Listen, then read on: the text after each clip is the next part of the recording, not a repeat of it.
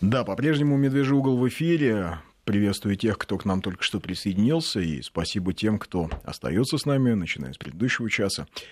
А гость у нас поменялся, и сейчас у нас в гостях, я не побоюсь этого слова, крайне интересный человек, философ, историк, старший научный сотрудник Института России, Российской Академии Наук. Правильно? Неправильно. Неправильно. Вот сейчас поправим. Главный научный сотрудник Главный... Института российской истории. Российской Академии истории. Наук. Академии наук, заместитель председателя Православного палестинского общества Николай Николаевич Лесовой. Вот ну, теперь правильно. Вот здесь я не ошибся. Нет. Да. Да, о многом мы, наверное, сегодня попробуем успеть поговорить. Надеюсь, с этого мы только начнем наше взаимодействие. Еще увидимся в этой студии не раз. Николай Николаевич, хотел вас, знаете, о чем спросить?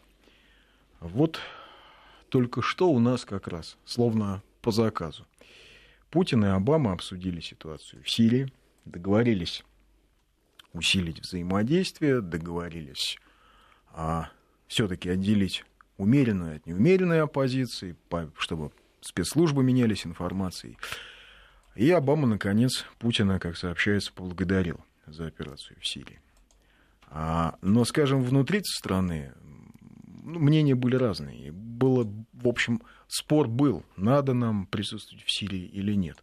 Но э, к вам как к историку, ведь э, исторически мы довольно тесно связаны, насколько я понимаю, и Россия, и Сирия еще вот со времен Российской империи. Ну, на самом деле, так нормально. Э, это я спрашиваю, далеко, далеко ли я от микрофона? Да. Не слишком ли далеко я? Подтянем сейчас. Сейчас подтянем. Да, все нормально будет. На самом деле э, здесь нужно было бы говорить о тех древних сакральных связях, э, с которыми в свое время мы начали говорить относительно Крыма. Что вот в Крыму есть сакральный родник всей нашей духовности там, и так далее. Ну, действительно так вот, есть. Так вот, если мы, конечно, он действительно есть. Но вот если говорить про Сирию, то там эти сакральные родники тоже есть, и даже еще более глубокие и древние, чем в Крыму. Ну, во-первых, напомню сразу, что Сирия – это родина всего христианства. Именно в Сирии, в Антиохии – впервые при апостоле Павле христиан стали называть христианами. Вот само имя христиане появилось в Сирии. Это во-первых. Во-вторых, мы должны помнить, что, например, так сказать, э, первый митрополит, который крестил Русь при Владимире Красном Солнышке, это был Михаил Сирин. Документов про него никаких нет, скажу честно, как историк. Нет никаких. Но есть зато документ, который, ну, скажем так, нет более осязаемого.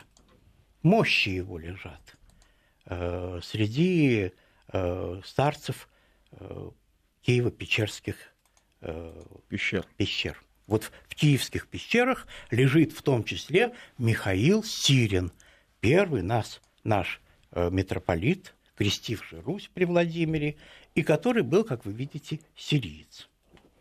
Это хватает немножко, так сказать, да? Для основания. Для глубины, для глубины связей.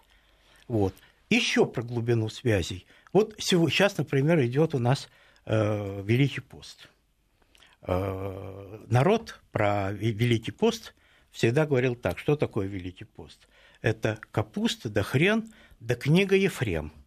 Вот Ефрем Сирин, один из самых читаемых и один из самых уважаемых святых отцов подвижник IV века, именно сириец, именно писал на сирийском языке, потом его переводили на греческий, а потом с, греческого уже переводили на славянский, например, вот если нам говорить. И вот знаменитая наша молитва Ефрема Сирина, которая в течение всего Великого Поста читается это та самая, которую единственное переложил Александр Сергеевич Пушкин. Вот это знаменитое «Отцы пустынники и жены непорочные». Он переложил молитву, великопостную молитву Ефрема Сирина. Вслед за тем, как ее читал и читает весь Великий пост, весь наш русский православный народ. Хорошая связь, хорошая. Вторая связь, еще того, такой же примерно древности. Среди русской книжности средневековой один из самых распространенных авторов, много очень э, древних рукописей и так далее, это Исаак Сирин. Если кто не помнит, напоминаю. Братья Карамазовы. Даю сразу, так сказать, уголовную сноску. Братья Карамазовы приходит Иван к своему сводному брату Смердякову и видит у него, перед тем, как он повесился, перед этим лежит раскрытая на столе книга Исаака Сирина. Книга, которую постоянно читали все русские люди, как учебник и покаяния, и раскаяния, и молитвы, и так далее. Вот это все сирины, то есть сирийцы. Они вошли органично в нашу духовную культуру еще раньше, чем вы упомянули имперское, то есть время императорской России 18-19 э, века. Намного раньше. Ну и, наконец, я могу еще один назвать. Э, очень интересный Э, аспект, которого обычно никто не, вспоминает. Вот. Э, есть еще такой знаменитый подвижник сирийский. Это Семен Столпник. Вот который, помните, на столб взлез первым и на столпе совершал 30 с лишним лет свой подвиг, не спускаясь на него. Ему туда на веревочке подымали э, еду и воду, а он оттуда не спускался. Но дело даже не в этом. А дело заключается в следующем. Я вам сразу, у вас сразу спрошу, а вот что мы, вы скажете о сирийском архитектурном вкладе? Особенно вот... Пальмира? Э, Пальмира, само собой. Про Пальмиру мы поговорим еще отдельно. Пальмира – это классика. Пальмира – это настоящая античная красивая архитектура. Тут говорить нечего. Я говорю о специально религиозном значении сирийцами впервые придуманной архитектурой, которая с тех пор одна эта особенность архитектурная стала для, для всех и для христиан, особенно для православных, э, и для мусульман, а другая стала специфически мусульманской. Поскольку у нас страна, как вы знаете, много национально и много конфессионально, как говорят, то это вот очень существенный момент. Вот мы упомянули э, сначала э, Симеон. Симеон Столпник. Что такое столб? Что, он просто на столб залез? Колонна вы имеете в виду? И даже не просто колонна. А что такое колонна? Например, колонна Трояна. Значит, что такое столб по-славянски или колонна, как называют в Риме и в Константинополе? Это на самом деле архитектурное сооружение с внутренней лестницей, которая ведет на самый верх, где находится помещение для человека, которое при этом обычно всегда, либо она закрытая вообще, как комнатка, либо, по крайней мере, под кровом неким, от дождя и от солнца. Похоже на колокольню. То есть как башня. Да? Ну, башня, как, колокольня. Как башня вот такая, да. да. Ага. Вот. Узнаете, что это такое? Ну, это не это колокольня? Вот нет, нет, это нет? не колокольня. Нет? Колокольня наша совсем другая. другая. Об этом другой, это другой раз на минарет. А, это минарет. минарет да. Это Конечно. минарет. Причем Э, Семен Столпник занимался именно тем, чем сейчас занимается Муэдзин наверху минарета. Но он был, он был христианином? Он, вокруг него. Он был православный подвижник, угу. э, очень э, подвиж, по, почитаемый святой человек. Вокруг него собиралась масса народа, и он оттуда, с высоты своего столпа, начинал проповедовать. Вот голос был, видимо, дан был хороший. Вот, и он оттуда обращался к народу. Так же, как вот Муэдзин. Вот как мы, сейчас, правда, везде вы не услышите живого Муэдзина. Там везде радиофицировано в основном. Во всяком случае, вот то, что я слышал в Константинополе, в Иерусалиме, вообще на Востоке, там в основном везде просто радиофицировано. А здесь живой голос. Вот откуда идет. И более того, А я скажу еще и откуда и сам Семен Столпник позаимствовал это. А Семен Столпник тоже сам не придумал. Дело заключается в том, что первым сооружением архитектурным вот такого, который может называться столпом или колонной, была, конечно, которая всем вам известна, колонна Трояна в Риме. А теперь я вам задаю совершенно дурацкий вопрос. А кто построил колонну Трояна? А ее построил тот самый Аполлодор из Дамаска, который построил и весь форум Трояна, который построил знаменитый мост через Дунай, который вот сейчас немножко напоминает то, что сейчас строится у нас через Керченский пролив. Потому что мост Аполлодора был полтора километра длиной. И это Представляете, вот в те времена. Второй век 100, до нашей 100, эры, да? 105 год, ага. точно говорю, говорю точно, 105 год. Почти полтора километра. Вот что такое был Аполлодор, гениальный архитектор. Э, потом, правда, э, через 200 лет, э, даже меньше, через 150 лет, когда римляне эвакуировали Северное Придунавье, не было сил уже оборонять, приказал император Аврелиан сломать этот мост, его уничтожили, чтобы варвары не могли через него переходить на римскую сторону. Но самое главное еще другое. Значит, этот Аполлодор, который из Дамаска, Э, одни специалисты считают, что он действительно был сириец, другие, правда, говорят, ну, скорее всего, он был и греком, но только жившим, родившимся в Дамаске, поэтому говорятся, что он из Дамаска там, и так далее. Но на самом деле сириец, скажем так. Вот. Он же, помимо вот того, что он привел, при, при, привел, так сказать, в мир вот этот удивительный карандаш, вот этот, э, вот этот минарет, вот этот столб как уникальную вообще форму общения именно с небом, с Богом, как бы вертикаль. Уникальная вертикаль для диалога человека с Богом. Вот. Но он придумал и другую еще вещь, которой до него не было. Опять-таки, какое первое в Риме здание было с куполом? Пантеон, знаменитый пантеон – огромный купол 43 метра в диаметром. Это тогда, в 126 году. И это тоже Аполлодор из Дамаска.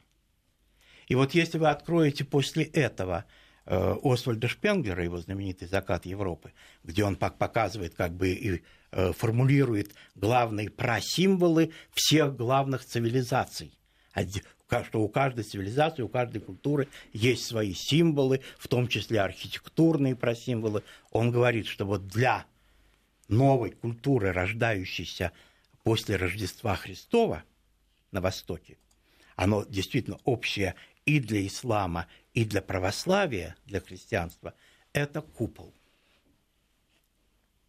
Но и, это что, очень и, сложное что, и что я хочу сказать?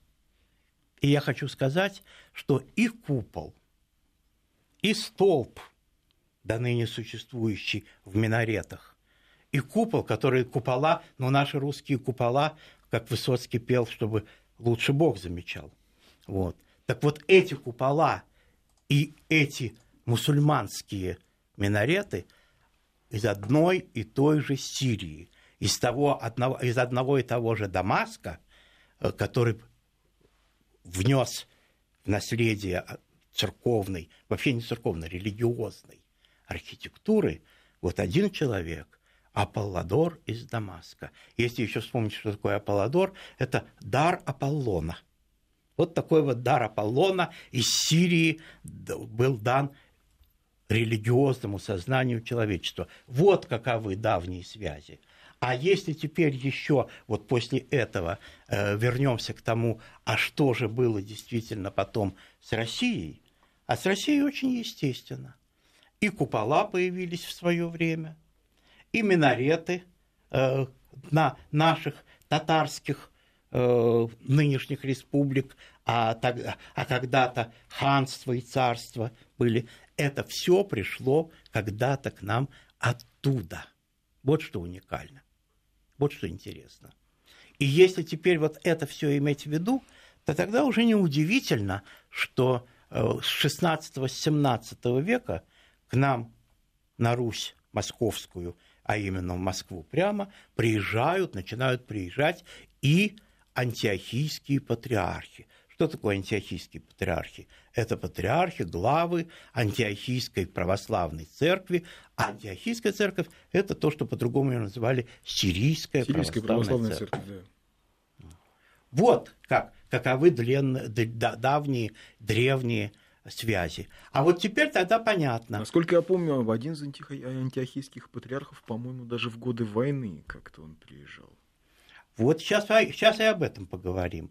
Значит, Великой вот, Отечественной, да, я имею в виду. Э, по порядку, по порядку. Сначала первый патриарх приезжал антиохийский э, на Русь в 1586 году, и с ним именно, может быть, от него идея была, но во всяком случае с ним разговор был о том, чтобы на Руси установить патриаршество.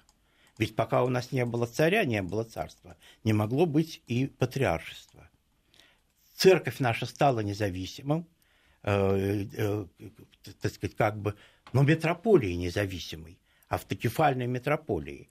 А вот патриарх, патриархатом она могла стать только после того, как стали мы царством. Стали мы при Иване Грозном.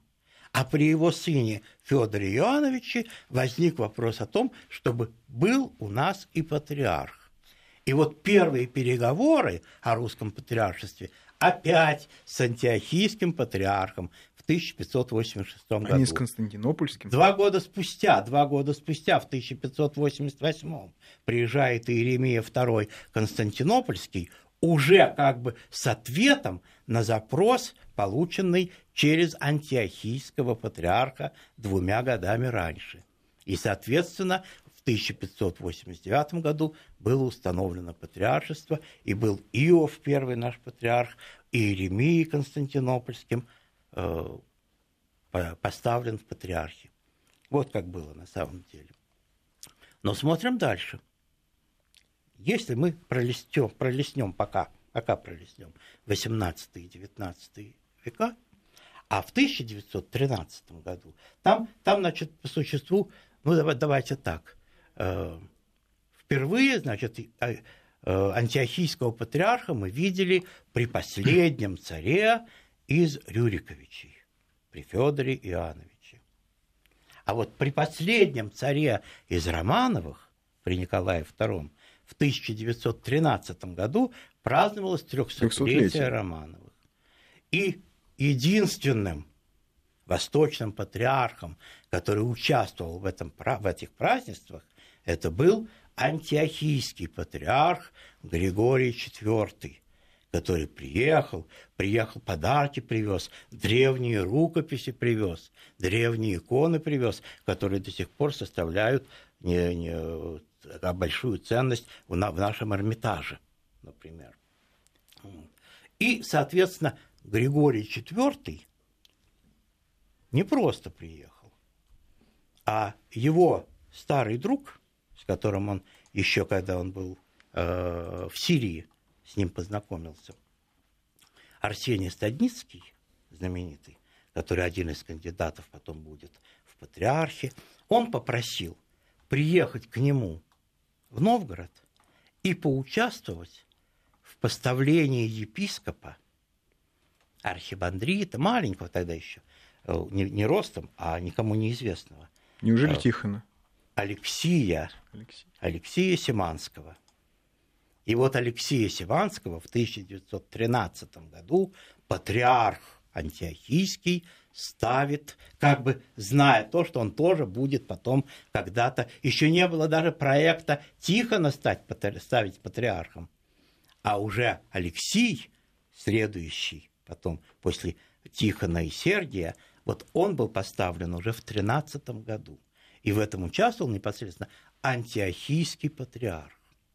То есть вот эти связи, они, э, они таинственные, они, про них не, не всегда вспоминают. Э, политика у нас сейчас построена так, что в последнюю очередь, если вспомнят, то вспомнят про церковно-политические какие-то связи. Но на самом деле, если по-настоящему говорить, то вот то, о чем вы спросили, насколько древние связи, то вот древние связи, они вот начиная от Владимира Красного Солнышка и до Николая II, все время идут вот эти церковные связи. А вот теперь, если с вашего позволения, переда- перевести разговор на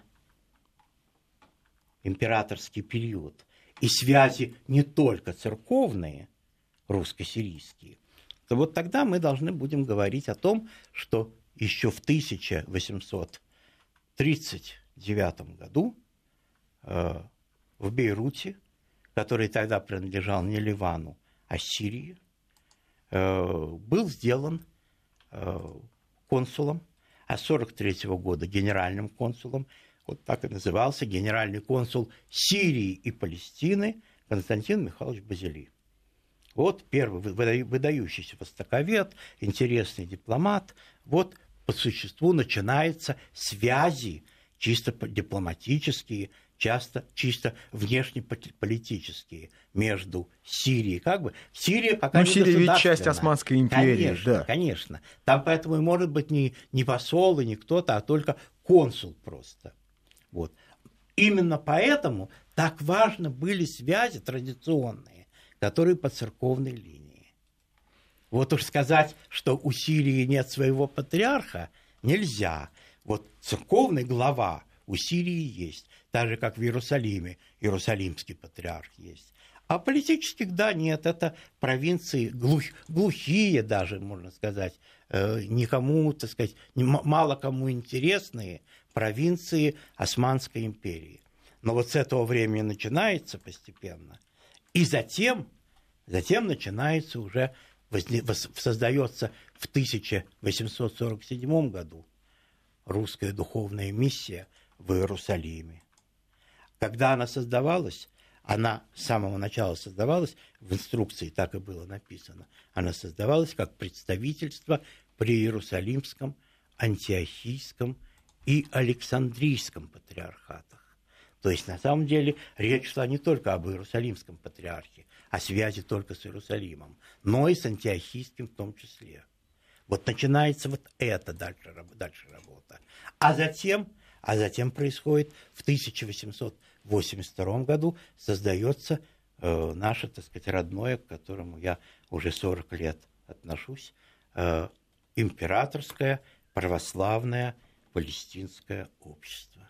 Опять-таки оно палестинское, но на самом деле занималось оно Э, культурной и э, просветительной и гуманитарной работой на всем православном Востоке, не только в Иерусалиме. А что там, школы были какие-то? Вот Или сейчас поговорим. Были... Вот давайте вот сразу вспомним о том, что на самом деле, когда мы говорим «святая земля», вот сегодня мы это понимаем только вот э, государство Израиль практически. Ну, теперь, значит, Израиль и Палестина, скажем, внутри.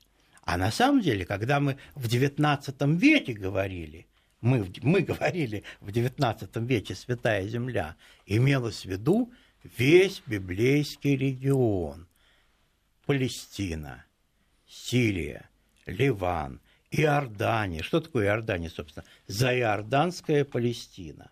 И даже Египет с ее Синаем, богошественным, как говорили, то есть где Бог сходил на гору.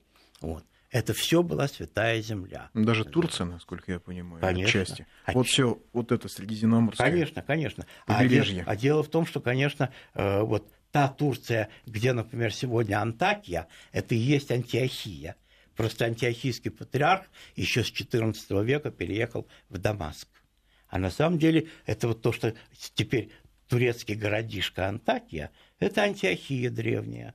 Она просто уже утратила свое Так и Измир был крупнейший христианский. Ну, почти-то, да, конечно.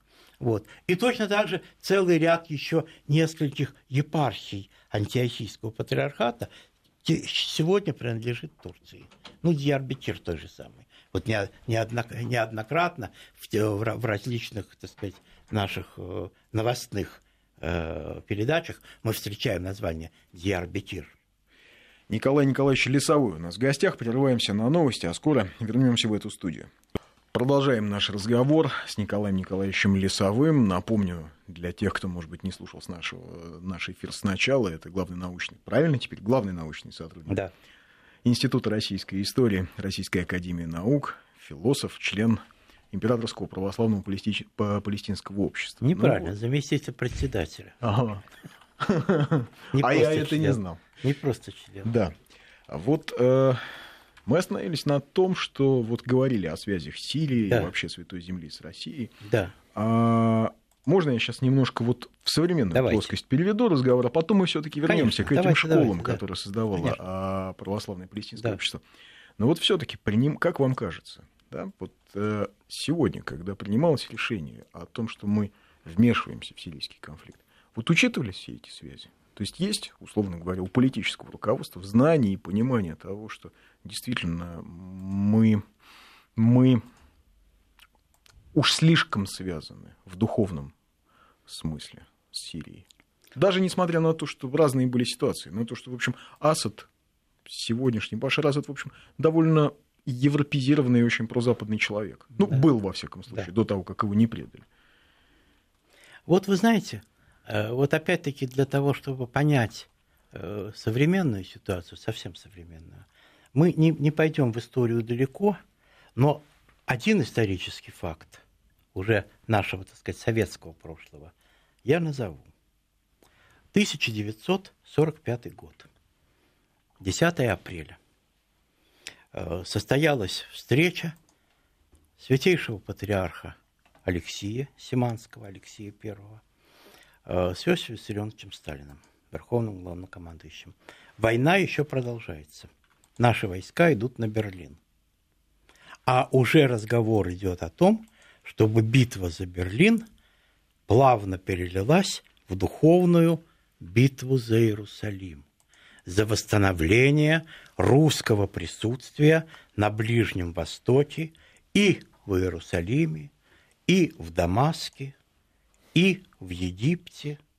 И на самом деле для этого летит Действительно, э, встреча была 10 апреля, а в мае месяце летит патриарх Алексей. Это был первый русский патриарх, который вообще туда полетел. Э, ни, ни один русский патриарх никогда не был в Святой Земле. И вот он действительно проводит встречи и переговоры и с патриархом Антиохийским, который, кстати, в течение всей войны молился за Россию. И один из его митрополитов, знаменитый Игнатий Карам, который э, вообще считается по преданию, по церковному, что он вымолил вообще Россию у Божьей Матери, что он всю войну молился, чтобы Россия победила в этой войне. Это Антиохия, опять та же самая. Ну, конечно, он проводит переговоры также, естественно, и с Иерусалимским патриархом. Он проводит переговоры и с Константинопольским патриархом. И даже более того, вот в самых трудных условиях.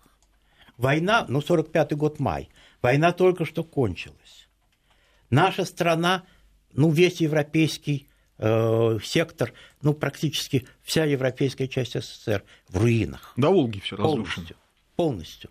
Вот. А патриарху выделяются деньги, выделяются довольно крупные суммы для того, как, как когда-то при царе-батюшке все-таки привести материальную помощь православным патриархам на Востоке. С этого начинается. То есть нормально э, верховный главнокомандующий в 1945 году правильно понимает свое дело. Вот он правильно понимает свое дело. А почему большевик-коммунист Сталин дает деньги? Ведь э, то, что вы сейчас рассказываете, совершенно не укладывается в тот шаблон представления о Сталине, который вот то, что существует. Я, я, я бы хотел, чтобы то, что я говорил, вообще не, не укладывалось ни в какой шаблон. Шаблон не нужен. Но Потому тем не менее на самом деле, хотим на самом деле, хотим. на самом деле шаблон создается, конечно, за счет того, что у нас, ну, на самом деле, это даже не школы виноваты, может быть, а вообще, так сказать, в целом э, наша менталитет, менталитетность и общественное сознание дурацкое, которое все воспринимает неправильно. Потому что, вот давайте я вам просто этот, этот факт, вот этот, сопоставлю еще с другим. В том же 1945 году, только э, 2 сентября, по случаю победы над Японией, и тот же самый человек, верховный главнокомандующий, сказал знаменитые слова «Сорок лет ждали мы, люди старшего поколения, этой минуты». Проговорился, да? Значит, он старик, в том числе, как и моя бабушка, с 905 года, после нашего поражения в русско-японской войне, после того, как мы Порт-Артур сдали, и вдруг он тоже обрадовался и, и, и слезу пустил по поводу того, что мы опять Порт-Артур вернули, мы опять японцев разгромили, вернули а пол изменило, Сахалина. А изменило что или нет? А ничего не изменилось. А вот как была Российская империя, вот она и есть. Вот, кстати, о чем на самом деле идет речь. Это другая была бы беседа у нас. Она а, и она надолго. будет, я чувствую, да, другая беседа. Да, она надолго бы нас э, увела. Но на самом деле, по существу, где-то вот начиная с 1934 года, когда был восстановлен ИСТФАК э, Московского государственного университета, у нас до 1934 года при советской власти истории не было. Ну, просто не было такого предмета. Исторического факультета не было. В школе не преподавали историю. Преподавали обществоведение только. А вдруг с 1934 года начали. А во время войны в 43 году... Кстати, извиняюсь, прерву, вдруг... одновременно с этим закончили всякую украинизацию, конечно, конечно. коренизацию в республиках. Естественно, естественно. То есть страна начала приходить в себя – вот после всех этих революционных наших э, во многом необходимых, к сожалению, но тем не менее вот против этих э, переломов, разломов, э, перепадов и всего прочего страна начинает приходить в себя. И вот уже в 1943 году наши офицеры с гордостью золотые погоны. Армии опять возвращают на погоны, да. возвращаются. Чем полевые да. и в 48, в 48 году и выходят учебники для средней школы из латинского языка. У меня есть такой. Вот уже, уже, так сказать, как, как Хрущев потом будет э, хихикать, э, пытался восстановить э, царскую гимназию с, с латинским языком. Пытался, да, пытался, не успел.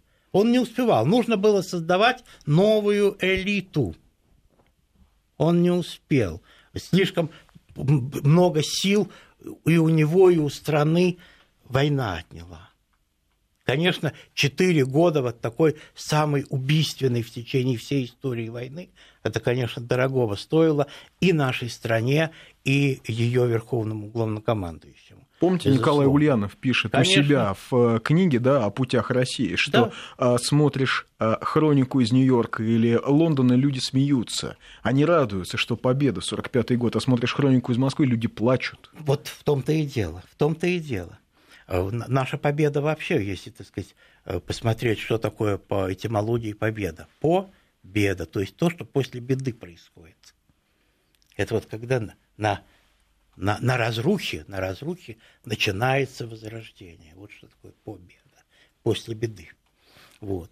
Поэтому с этой точки зрения понятно, что мы многого не восстановили. Но, в частности, то, что в ночь на 4 сентября 1943 года, именно в том самом году, когда золотые погоны офицерам вернули, вот, в эту же ночь возвращ... Э, происходит встреча знаменитая Э, главнокоманду... верховного главнокомандующего с тремя митрополитами – Алексием, Николаем знаменитым и э, Ой, забыл, в третий кто у нас был. Не, отец Иоанн Крестьянкин. Mm. Ой, господи, прошу прощения, Крестьянкин, это а, позже. Это... Вот. Сергий Строгородский, который был в это время э, местоблюстителем Патриаршего престола. Сергий Алексей и Николай Крутицкий знаменитый те, которые возглавляли церковь в течение во время войны. Вот. И что происходит?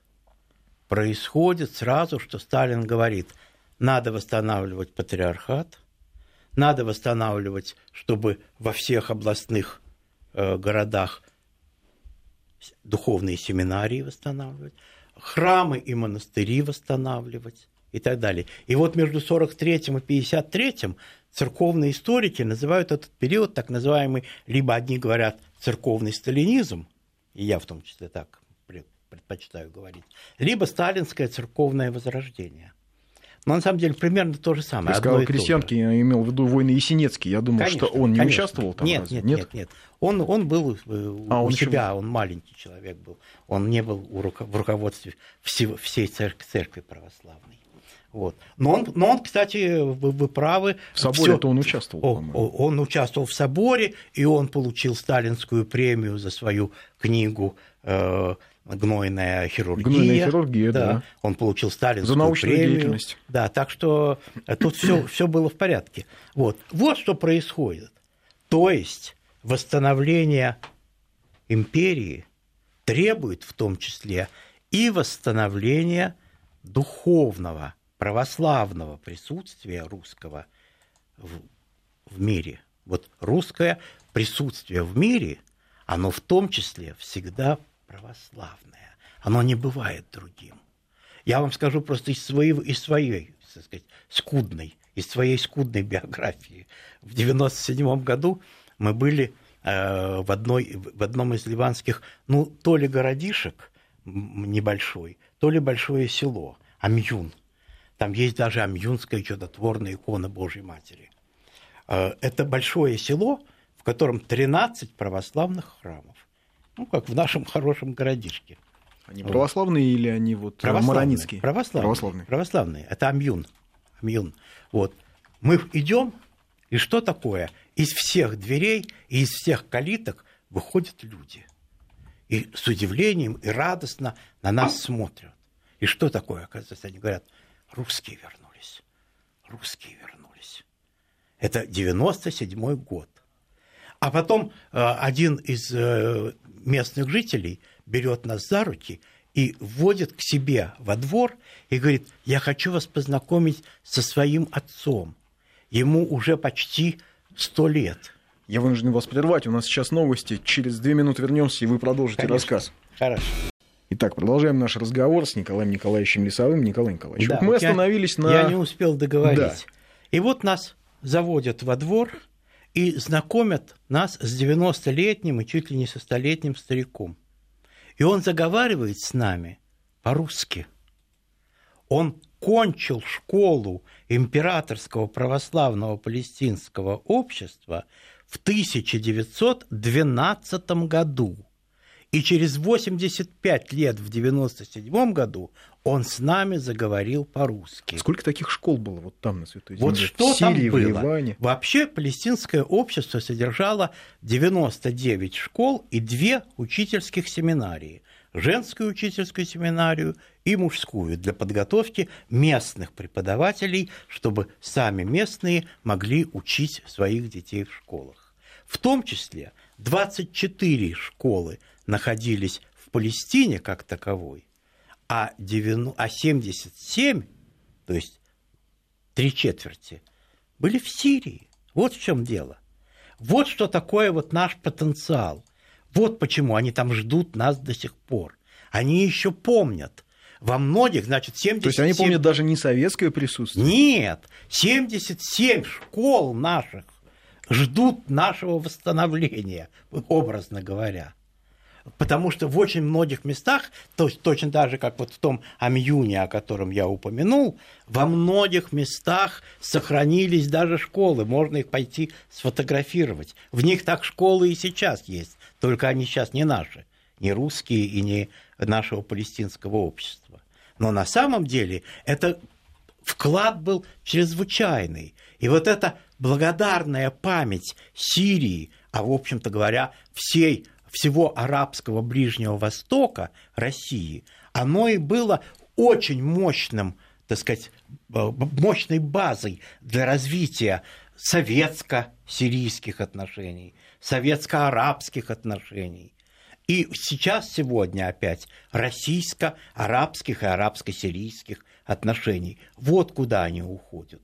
Они там еще коренятся. И поэтому с этой точки зрения ну, как бы вот для людей, которые живут в этих небольших городах Сирии, Ливана, Палестины, э, для них почти ничего не изменилось. Поезжайте. Там, повторяю, школа такая же, и церковь такая же, и э, мусульманские э, мечети такие же, все так же. Ничего не изменилось.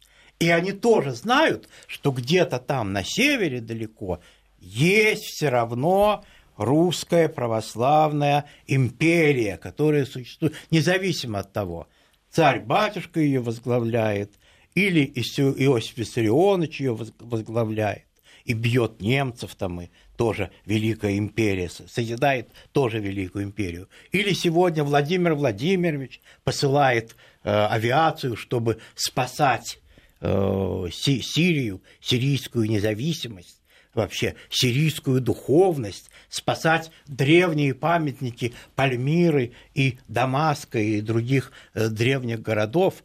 Вот что такое. И эта связь, она как бы инвариантна. Вот знаете, есть такой математический термин – инвариантность. То есть, как бы ни меняются режимы, меняются режимы у нас. Вот была царская власть, была советская власть, была демократическая Россия, сегодня постдемократическая Россия. И у них тоже. У них там сначала была, как вы правильно сказали, сначала была в Сирии Турецкая империя. Потом с 18 года Французы. Э, французский мандат, так же как в Иерусалиме был британский мандат, а в Сирии французский мандат. Потом в 1942 году восстановилась, была установлена э, независимая э, государственность сирийская. Такая квази-государственность да. на тот ну, момент. Сначала да. квази, потом постепенно. Потом пришли баасовцы, то есть как бы, э, как у, у нас Партия тогда говорили, социализма. сначала у нас говорили социализм, потом стали говорить квази-социализм и так далее. Но независимо от того, какие эти измы мы будем называть на нашей территории страны и на сирийской территории, независимо от этого, вот древняя связь еще времен Ефрема Сирина и Исаака Сирина – и древняя связь русских московских князей, которые были еще посылали материальную помощь туда сирийскому православному народу и связь, которая связана с императорским православным палестинским обществом, которое 77 школ держало, держало в Сирии. Вот. вот это никуда не девается. Это не исчезает. И поэтому сегодня вдруг, вот как будто на самом деле, я бы на самом деле, наверное, я бы на их месте обиделся. Сколько раз мы про них забывали. Сколько раз, страшно сказать, мы их предавали. А они все равно помнят и благодарны той связи, которая есть. И мы благодарны на самом деле той духовной связи, что когда-то впервые слово «христиане» прозвучало на земле Сирии. Значит, и мы в этом смысле к Сирии, к Сирии причастны. Не только они к нам причастны, но и мы к ним причастны. Вот главное, нераздельная связь, неразделимая связь. Поэтому с этой точки зрения, конечно, безусловно, для того, чтобы прийти нам э, осенью прошлого года э, и принять участие в войне в Сирии и помочь Сирии удержать свою национальную власть, свою национальную государственность, свою независимость от каких бы то ни было демократических и псевдодемократических иностранных держав и иностранных коалиций разных. Вот ради этого есть для этого большая общая причина и у нас, и у них. Но она же неосязаемая для многих, она ведь скорее духовная, чем материальная. А вы знаете, в чем дело? На самом деле, вот, э, ну, я опять-таки э, могу прямо с сегодняшнего начать, а могу наоборот с 1914 года. В 1914 году мы вступили в Первую мировую войну ради 7 миллионов сербов.